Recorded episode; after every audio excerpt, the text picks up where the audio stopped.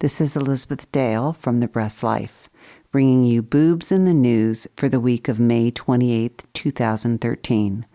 To learn more about my mission, please visit me at www.thebreastlife.com, on Twitter at TheBreastLife, hashtag boobs in the news.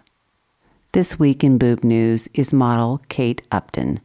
Miss Upton's boobs have appeared on the cover of Sports Illustrated more than once. This month, she's in Vogue magazine, revealing a lot less breast flesh and also talking about her boobs. Who knew that she once stuffed her bra? But Ms. Upton has been criticized for not having the perfect proportions of most models. Certainly, she's a lot different than what we usually see in Vogue magazine. But she has responded to her critics by saying, quote, the things that they're rejecting are things that I can't change. I can't change my bra size. They're natural. End quote. You can change your bra size, but you have to go under the knife. Women these days can reduce their breasts, they can lift their breasts, and they can augment their breasts through saline or silicone implants. And why Miss Upton referred to her breasts as natural is because she wanted all of us to know that they aren't fake. There's something politically incorrect about adding a little boob power up on top. It's like we can suck fat from any part of our body, but we just can't add a little bit more unless it's with a padded bra. There's no muscles in our breasts. We can't attach little barbells to them to make them perky. And once we've lost the breast volume in pregnancy, they're toast. We can't diet away our breasts to make them smaller. And if we gain weight, that doesn't always go to our boobs might go to our thighs or our butt. It's not going to go exactly where we want it to.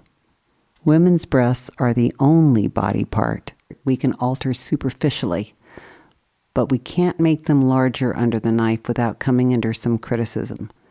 Ms. Upton could get a breast reduction, and people might think she's crazy because she makes her career as a model. But if she got breast implants, everyone would say that she was fake and that she didn't deserve the attention that she got on the covers of magazines and all of the notoriety and celebrity that she has today, it would be written off because her boobs wouldn't be real. There is an assumption that making your breasts larger brings attention to you from the outside for the person viewing your breasts, when the reality is that many women with large breasts undergo breast reductions every year being big is not always better. And when you are naturally big, then you have to defend your breasts.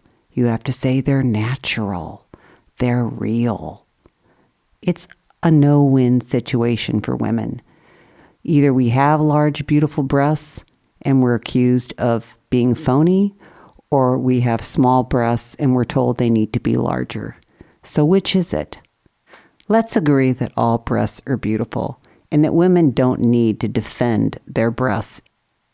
That's it for Boobs in the News this week. Join me next week or visit me on my website at www.thebreastlife.com.